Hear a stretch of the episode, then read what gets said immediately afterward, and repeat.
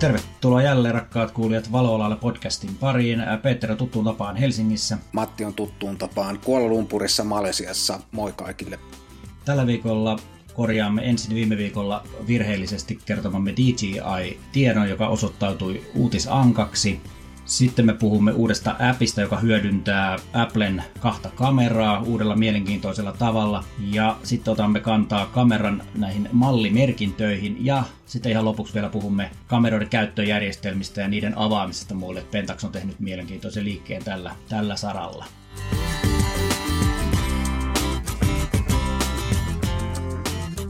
Mutta ennen kuin me mennään näihin päivän aiheisiin, niin mun on pakko nyt Matti sulta kysyä, kun tuolla kansainvälisessä ATKssa oli tämmöinen huhu, että Sulanto-blog jatkuisi. Mitä haluat tästä asiasta nyt sanoa, koska sun ilmeisesti on ollut sen edellisen Sulanto-blogin kanssa jotain tekemistä. Miten tämä liittyy sinuun? Joo, m- mulla oli sen edellisen kanssa tekemistä noin yhdeksän vuotta ja sehän oli niin kuin moni varmaan saattaa muistaa näistä kuuntelijoista, mulla oli sen niminen nettisivu. Ja joo, sen nettisivuhan mä tosiaan hautasin viime syksynä syyskuussa 2017. Ja nythän mä oon tässä sitten reissailu ympäri maailmaa ja miettinyt sitä sun tätä ja podcastia on tehty ja kaikkea. Ja mä oon tonne valovuoto.fi-sivustolle vähän kirjoitellut ja nyt tässä kevään aikana miettinyt kaiken näköistä, että pitäisikö sitä jotain omiakin prokkiksi ja jotain semmoista tehdä, mitä ei ole vielä tehnyt tähän mennessä. Ja, nyt tässä viime viime viikkoina on tiivistynyt tällainen, kiteytynyt tämmöinen, tämmöinen juttu, että mä aloitan V-login tekemisen ja siihen tämä liittyy tämä uusi Sulantoblog, Sulantoblog V-log, että se alkaa tuleen kerran viikossa vähintään uusi video ja nyt perjantaina samana päivänä kun tämä podcast tulee ulos, niin voi mennä katsomaan YouTubesta Sulantoblog-kanavalle ja tilaamaan sen saman tien. Ja siellä on kaksi ensimmäistä uusinta uutta videoa katsottavissa, että sellainen juttu tämä on. Tähän kuulostaa mielenkiintoiselta, että veilokaaminen on ihan hauskaa. Että mä itsekin aloitin uudestaan tuossa kevään aikana, joskin, joskin mulla on ollut pieniä haasteita sen kanssa, koska kun sitä tekee päivittäin töitä videokuvauksen kanssa noin muuten, niin sitten pitäisi vielä niin sanotusti oikeiden töiden jälkeen tehdä niitä vlogeja. Mulla on ollut välillä vähän nihkeitä tekemistä, mutta täytyy toivoa, että kesällä, kesällä kun mulla yleensä vähän duunit hiljenee, niin meikäläiselläkin rupeaa tulee sitä materiaalia, mutta jään kyllä innolla odottamaan V-logejasi, että mitä sieltä tulee, koska Sulantoblog aikoina oli ihan hyvää sisältöä, että jos vähänkään siihen suuntaan, suuntaan nämä videotkin on, niin, niin innolla odotan ja suosittelen kuuntelijoita kyllä tilaamaan. Joo, mä voin sitten sisällöstä sanoa sen verran, että se tulee liikkumaan samoilla akseleilla kuin esimerkiksi tämä valo aaltojen sisältö, mutta tietysti sillä lailla, että siitä on se kuvallinen, sillä kuvallisella puolella jotain merkitystä ja se tulee olemaan englannin kielellä. Ja yksi semmoinen merkittävä ero ehkä siihen niin kuin vanhaan sulantoblogiin on se, että mä en aio tehdä ainakaan tällaisia niin kuin kameratestejä varsinaisesti. Että varmaan jotain laitteista tulee juttua ja jotain saatan esitellä jotakin uusia vermeitä siinä, mutta en mä semmoisia varsinaisia testejä aio tehdä, että mä aion keskittyä muihin valokuvaukseen liittyviin asioihin ja sitten tietysti saattaa tulla joskus jotain muutakin meikäläistä kiinnostavaa sisältöä vaikka ruoanlaitosta, matkailusta ja tällaisesta. Viime kerralla me kerrottiin kovana uutisena, kuinka DJIn uudessa Phantom 5 on vaihdettavat objektiivit, ja itse asiassa se osoittautui täysin niin kuin vääräksi koko huhu, koska se oli jonkun DJIn käyttäjän modaama laite, ja oli sitten lähtenyt levittämään sitä. Ja musta niin kuin mielenkiintoistahan tässä oli se, että ilmeisesti DJI ei kuitenkaan ole kiistänyt näitä huhuja vai oletko Matti huomannut, että olisivat kiistäneet kuitenkaan? Niin, mä en tiedä, onko ne varsinaisesti kiistänyt sitä. Mä ymmärsin, että se oli DJIn tekemä se laite, mutta se oli jollekin asiakkaalle custom-työnä tehty se laite. Mutta mä en nähnyt itse ainakaan, että sitä olisi varsinaisesti kiistetty, mutta se laite, joka niissä kuvissa oli, niin se oli ihan todellinen laite, mutta se ei ollut Phantom 5. Mutta nämä on mielenkiintoisia niin huhut yleensäkin, että nyt ainoat varmat huhut on se, että kameravalmistajilta ja drone-valmistajilta, jotka tässä nyt luetellaan myöskin kameravalmistajat, niin heiltähän tulee uusia laitteita kyllä. Et siinä mielessä nämä huhut pitää paikkaansa, että veikkaan, että Phantom 5 tulee, mutta onko siinä sitten vaihdettavat objektiivit, se on sitten kokonaan toinen asia. Joo, näin, näinhän se uutta tulee, se on aivan täysin varma juttu se. No mutta jäädään odottamaan, että mikä se Phantom 5 sitten on lopulta, kun se tulee. Fujilta tuli ihan hiljattain uusi, oliko tällä jopa peräti tällä viikolla uusi kamera, jonka mallimerkintä oli XT100. Mutta eikö se Matti niin että niillä on kuitenkin joku X100T jo olemassa? Et mi- mitä tämä tarkoittaa? Mä, mä en tunne näitä Fujin kameroita niin tarkkaan, että mikä, mikä värkki tämä nyt tämä uusi XT100 on sitten? Joo, se on tota XT-sarjaa, siis se on uusi kamera, joo, siinä on Etsin ja sitten se on se Fujin 24, tai Fujin, mutta 24 megapikselin kenno. Ja sen on siinä kennossa on semmoinen erikoisuus, että se käyttää semmoista tota perinteistä niin Bayer-kuvioa siinä kennon pinnalla, että se ei ole tuollainen Fujin X-Trans-kenno, jostain syystä ne on päättänyt tehdä sen niin. Ja, mutta mallin merkintä on tosiaan mielenkiintoinen, koska se on tosi vanha malli, mutta on semmoinen olema, malli ollut tuotannossa kuin X100T.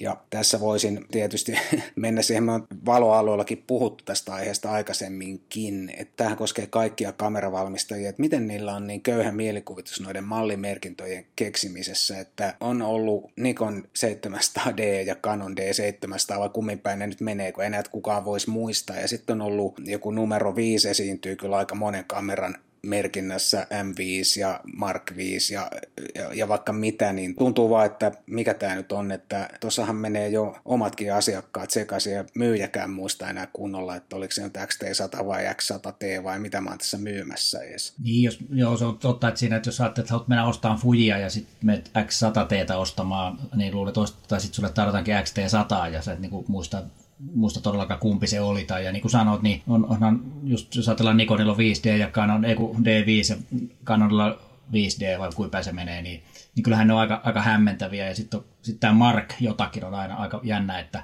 että kaikki käyttää sitä. Et en tiedä, miksei voida vaan laittaa, että niin ykkönen, kakkonen, kolmonen ihan yksinkertaisesti. Tai sitten jopa, jopa ihan mallimerkintöjä. Että onhan jos ajatellaan autojakin, niin eihän sielläkään kun tulee uusi malli, niin eihän sekään ole mikään niin joku Mark 2 esimerkiksi, jos kun tulee uudempi malli seuraavana vuonna tai muuta vastaavaa. Että se on se sama mallimerkintä, että se on vain eri vuosimalli. Että en tiedä, miksei kameratkin voisi olla niin kuin silleen, että miksi niistä täytyisi välttämättä olla merkintä, että se on jotain muuta, muuta kuin, että se on joku 5D tai D5 tai mikä lienee ja sillä sipuli se on vaan sitten uudempi malli, jossa on vähän parempi jotakin. En mä tiedä, olisiko se hämäävää sitten, ehkä se olisi, mutta, mutta joka tapauksessa niin, niin kyllä on aika, aika erikoisia noin kirjainyhdistelmät. X on aika monella muullakin ja, on, ja niin poispäin. Joo, niin se on, että sekaisin niissä menee äkkiä, jos ei ole tarkkana. Tosin se nyt se Fujen X100T, se on poistunut malli, mutta niitä liikkuu esimerkiksi käytettynä paljon ja et ei, ei se niin vanha malli ole.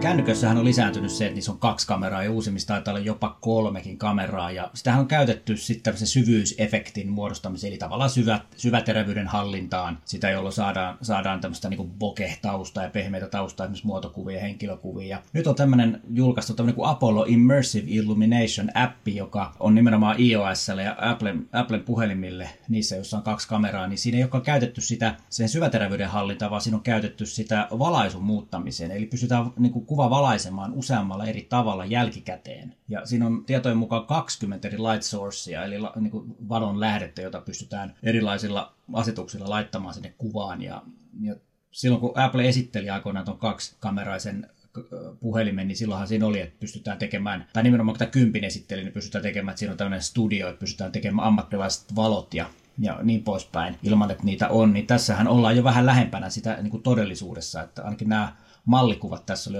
varsin mielenkiintoisia. Että, eikö sulla Matti ole sellainen puhelin, missä on kaksi kameraa, niin oletko sitä jo kokeillut? Joo, mulla on iPhone 10 ja en ole kerennyt tätä sovellusta vielä koittamaan, mutta sehän ei ollut kallis. Se oli 1,99 dollaria tuolla App Storessa että, tai Applen siellä sovelluskaupassa, että tuli tässä houkutus ladata se ja ihan kokeilla, että mitä se oikeasti tekee. Tässä D-previewssa on kokeiltu sitä ja no tämä D-preview tyylisesti, niillä on vähän tapana tehdä noin kameroiden ikään kuin testikuvat ja nämäkin, ne on aika paskoja suorastaan noin kuvat ja nämäkin esimerkkikuvat on kuvina ihan hirveitä, mutta mitä ne on sitten tuolla noita valoja laitellut tuohon tuolla sovelluksella, niin onhan toi, kyllähän tuossa tietysti näkee, että toi ei ole ihan oikea valo, mutta se on kuitenkin ihan vaikuttavan näköistä, että kyllähän tota tekee mieli, mieli koittaa ja onhan toi tavallaan tätä päivää ton tapainen systeemi ja varmaan kun tästä mennään, asiat kehittyy, mennään eteenpäin, niin meillä tulee varmaan paljon enemmän ton tapaisia juttuja, että voidaan ihan oikeasti simuloida aika hyvinkin jotain valosysteemejä tai valaisua sitten, tai ikään kuin rakentaa jotain valaisua jälkeenpäin keinotekoisesti meidän täytyy muistaa, että nämä on kuitenkin vasta niin, kuin niin sanotusti ensimmäisiä julkaistuja versioita, että, että kun tämä koko ajan tämä tekniikka kehittyy, että jos me ajatellaan, miten paljon digikamerat on kehittynyt siitä, kun ensimmäiset versiot on tullut. Tässä voi tietysti mennä vielä vuosikausia ennen kuin toi näyttää oikeasti aidolta, mutta tämä on mielenkiintoinen kehitys, koska jos ajatellaan, että nämä on nimenomaan kännykän valmistajat, jotka näitä tekee, että milloin tulee esimerkiksi ensimmäinen järjestelmäkamera, missä onkin kaksi paikkaa sille linssille ja siinä käytetään tätä samaa. Se onkin mielenkiintoista nähdä, koska tota, se voisi oikeasti niin kuin räjäyttää pankin, jos joku lähtisi tekemään se. Tiedän, että kun valokuvaajat on niin pahoksen konservatiivisia, niin se todennäköisesti saisi kyllä melkoisen murska tuomio sellainen kamera, mutta miksei sitä voisi kokeilla. Ja esimerkiksi kun aikoinaanhan oli 3D-kuvaus, oli joskus innoissa, niin Pansuhan taisi tehdä jopa sellaisen objektiivikin, millä pystyi 3D-kuvia. Että jollain sellaisella objektiivillahan voisi, voisi toi, mahdollisesti toimia. Se tekisi kaksi kuvaa sinne kennolle, joka sitten jollain softalla yhdistettäisiin ja sitten siihen voisi ruveta väsäämään valoja jälkikäteen. Tuossa se aika mielenkiintoista, kun voisi valaista studiokuvan jälkeenpäin, sen kun painelisi menemään vaan jossain, missä sattuu valossa ja sitten koneella teki studiokuvat jälkikäteen. Olisi se aika kiinnostavaa. No olisi tosissaan ja nyt kun noin yleistyy enemmän ja enemmän se, että noilla kennoilla pystytään lähestulkoon pikselitarkkuudella jo määrittämään se, sitä etäisyyttäkin, niin silloinhan jos me voitaisiin jokaiselle pikselille määrittää tai jokaisen pikselin kohdalta ikään kuin katsoa, että millä etäisyydellä se kohde oli, niin sitä saataisiin ihan mielettömän tarkka semmoinen niin kuin 3D-kartta tai semmoinen siitä, johon sitten olisi helppo, aika tavallaan ehkä helppokin sitten niitä valoja asetella, kun siitä tulisi semmoinen niin 3D ikään kuin malli siitä kohteesta. Riko kautta Pentax on mielenkiintoinen kameran valmistaja. Niillä on ollut aika villejä kokeiluja. Aikoina oli ensimmäiset todella värikkäät erilaiset kamerarummut, jotka ei, jotka ei hirveästi saanut hyvää palautetta. Ja sitten Rikollahan oli semmoinen modulaarinen kamera, missä oli vaihdettava kenno. Eli kun siinä vaihdettiin objektiivi, niin vaihdettiin kenno samalla. Ja nyt ne on sitten kehittänyt tai avannut tämän käyttöliittymä APIN, tai miksi sitä sanotaan niin, että kolmannet osapuolet pääsevät käyttöjärjestelmään käsiksi ja voivat tehdä sitten erilaisia kameran ohjaussoftia ynnä muita. Ja, ja tota, tähän siinä mielessä uutta, että aikaisemmin on tehty, täytynyt tehdä niin, että, että se softan valmistaja on täytynyt niin tavallaan reverse engineering, eli purkaa se käyttöys ja katsoa niin väärinpäin sitä, mutta nyt kun se avataan suoraan, niin pääsee siihen käsiksi. Ja, ja vaikka tässä nyt ei sinänsä mitään uutta, että näitähän on ollut kolmannen osapuolen kameraohjaussoftia maailman sivu, mutta, mutta on tietyllä tavalla uusi aluevaltaus, että se on ehkä tehdä vähän helpommaksi softan kehittäjille käyttäjille. Ja, ja tämä on musta mielenkiintoista. Joo, tuo on tosi mielenkiintoista. Joo, tuo ihan tuommoinen SDK Software Development Kit vai mikä se on viralliselta nimeltään. Tuo lyhenne tuosta avataan ja Pentaxin kohdalla se tarkoittaa sitä, että pystyy tosiaan kehittämään helpommin tällaisia kauko-ohjaussoftia joko johdolla tai Wifin välityksellä toimivia, jolla voisi ohjata Pentax-kameroita. Ja toi on tosi mielenkiintoista ja mä oon itse sitä mieltä, että että kameravalmistajien pitäisi laajemminkin avata noita käyttöjärjestelmiä saman tyyliin kolmannen osapuolen kehittäjille, saman tyyliin siis kuin mitä Pentax teki, mutta vielä laajemmin. Ja mä luulen, että me saataisiin kameroihin aika mielenkiintoisia ominaisuuksia ihan niin kuin puhelimiinkin. että sen takia joku älypuhelinkin on niin hauska laite, koska sä voit niitä ominaisuuksia täydentää oman mielesi ja makus mukaan sitten ostamalla tai lataamalla jopa ilmaisia sovelluksia sinne, jotka tekee sitten tosi paljon monipuolisemman laitteen. Ja ihan samalla tavalla mä uskon, että kameroihin me voitaisiin saada uusia mielenkiintoisia ominaisuuksia, jos kolmannen osapuolen kehittäjät pääsisivät niihin vapaammin käsiksi niihin käyttöjärjestel- kameran käyttöjärjestelmiin. No yksi tunnettu tämmöinenhän on Magic Lantern, joka on siis kräkännyt Canonin kameroita vuosikausia ja niillähän on tähän videokuvaukseen liittyviä juttuja ja, ja se kertoo vaan siitä, että mihin ne niin kameran rungot pystyy, mutta sitten kuitenkaan niin kameran valmistajat ei halua käyttää sitä koko kameran potentiaalia. Ja sitten toiseksi, kun kameravalmistajat on perinteisesti, nehän on ollut tämmöisiä hardware-taloja, että nehän ei ole niin softataloja siinä mielessä, että aika monen kameran softat on aika kökköjä ja käyttikset on aika kökköjä. Ja, ja niin kuin mä aina sanonut, että kun nämä edelleenkin kamerat on oikeastaan ihan samanlaisia kuin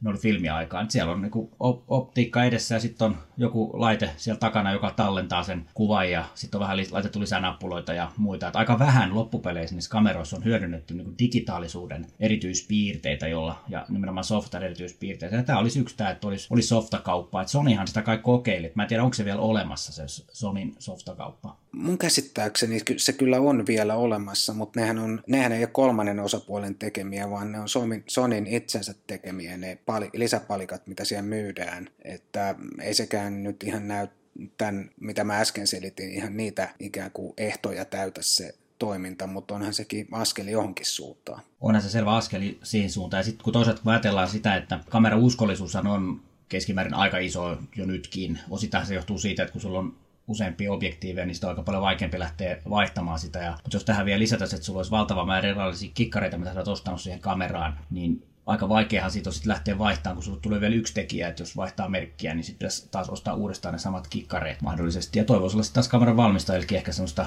niin tulovirtaa, että laitetaan vähän tyhmempi kamera ja sitten jengi ostaa sen, mitä tarvitsee. että siinä voisi ostaa niin tyyli timelapsit, joka olisi jonkun tekemä. Ja, ja sit kun tullaan just siihen, että jos on ulkopuolisia softan tekijöitä, niin sieltä voi löytyä vaikka mitä sellaista asiaa, mitä kukaan ei tule edes ajatelleeksi, joka voisi olla aivan sairaan siistiä. Vähän niin kuin sanoit siinä alussa että kännyköissäkin on vaikka mitä kaikkea siistiä. Siellä on varmasti paljon sellaista, mitä kännykän valmistaja edes on tullut ajatelleeksikaan. Mä oon ihan varma, että me saatas kaiken näköisiä hauskoja ominaisuuksia kameroihin. Ja tietenkin ainahan siinä on se riski, että joku tekee semmoisen sovelluksen, joka kaatuilee tai jotain, mutta mä uskon, että siitä pääsis jossain määrin eroon ihan sillä, että ne kävis läpi jonkun hyväksymisohjelman ihan niin kuin Applella ja eikö Androidissakin on joku, ettei se nyt ihan mitä tahansa softaa voi laittaa sinne sovelluskauppaan ladattavaksi. Tietysti kameravalmistajat itse yrittää ihan niin kuin sanotaan vaikka autovalmistajatkin, niin se luotettavuus on varmaan korkealla siellä prioriteeteissa, että kyllähän me voidaan jostain auto, autostakin saada vaikka suorituskykyä kuinka paljon lisää vähän virittelemällä,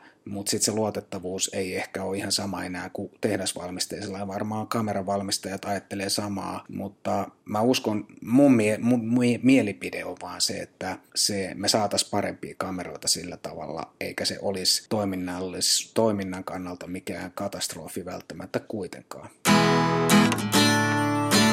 Tällaista tällä kertaa, rakkaat kuulijat, Valoalalla palaa eetteriin jälleen ensi viikolla. Moi moi! Joo, mun puolesta kans täältä Malliseesta moi ja käykää tsekkaan se Sulanto-blogin YouTube-kanavaa. Moi vaan kaikille ja ensi viikkoon.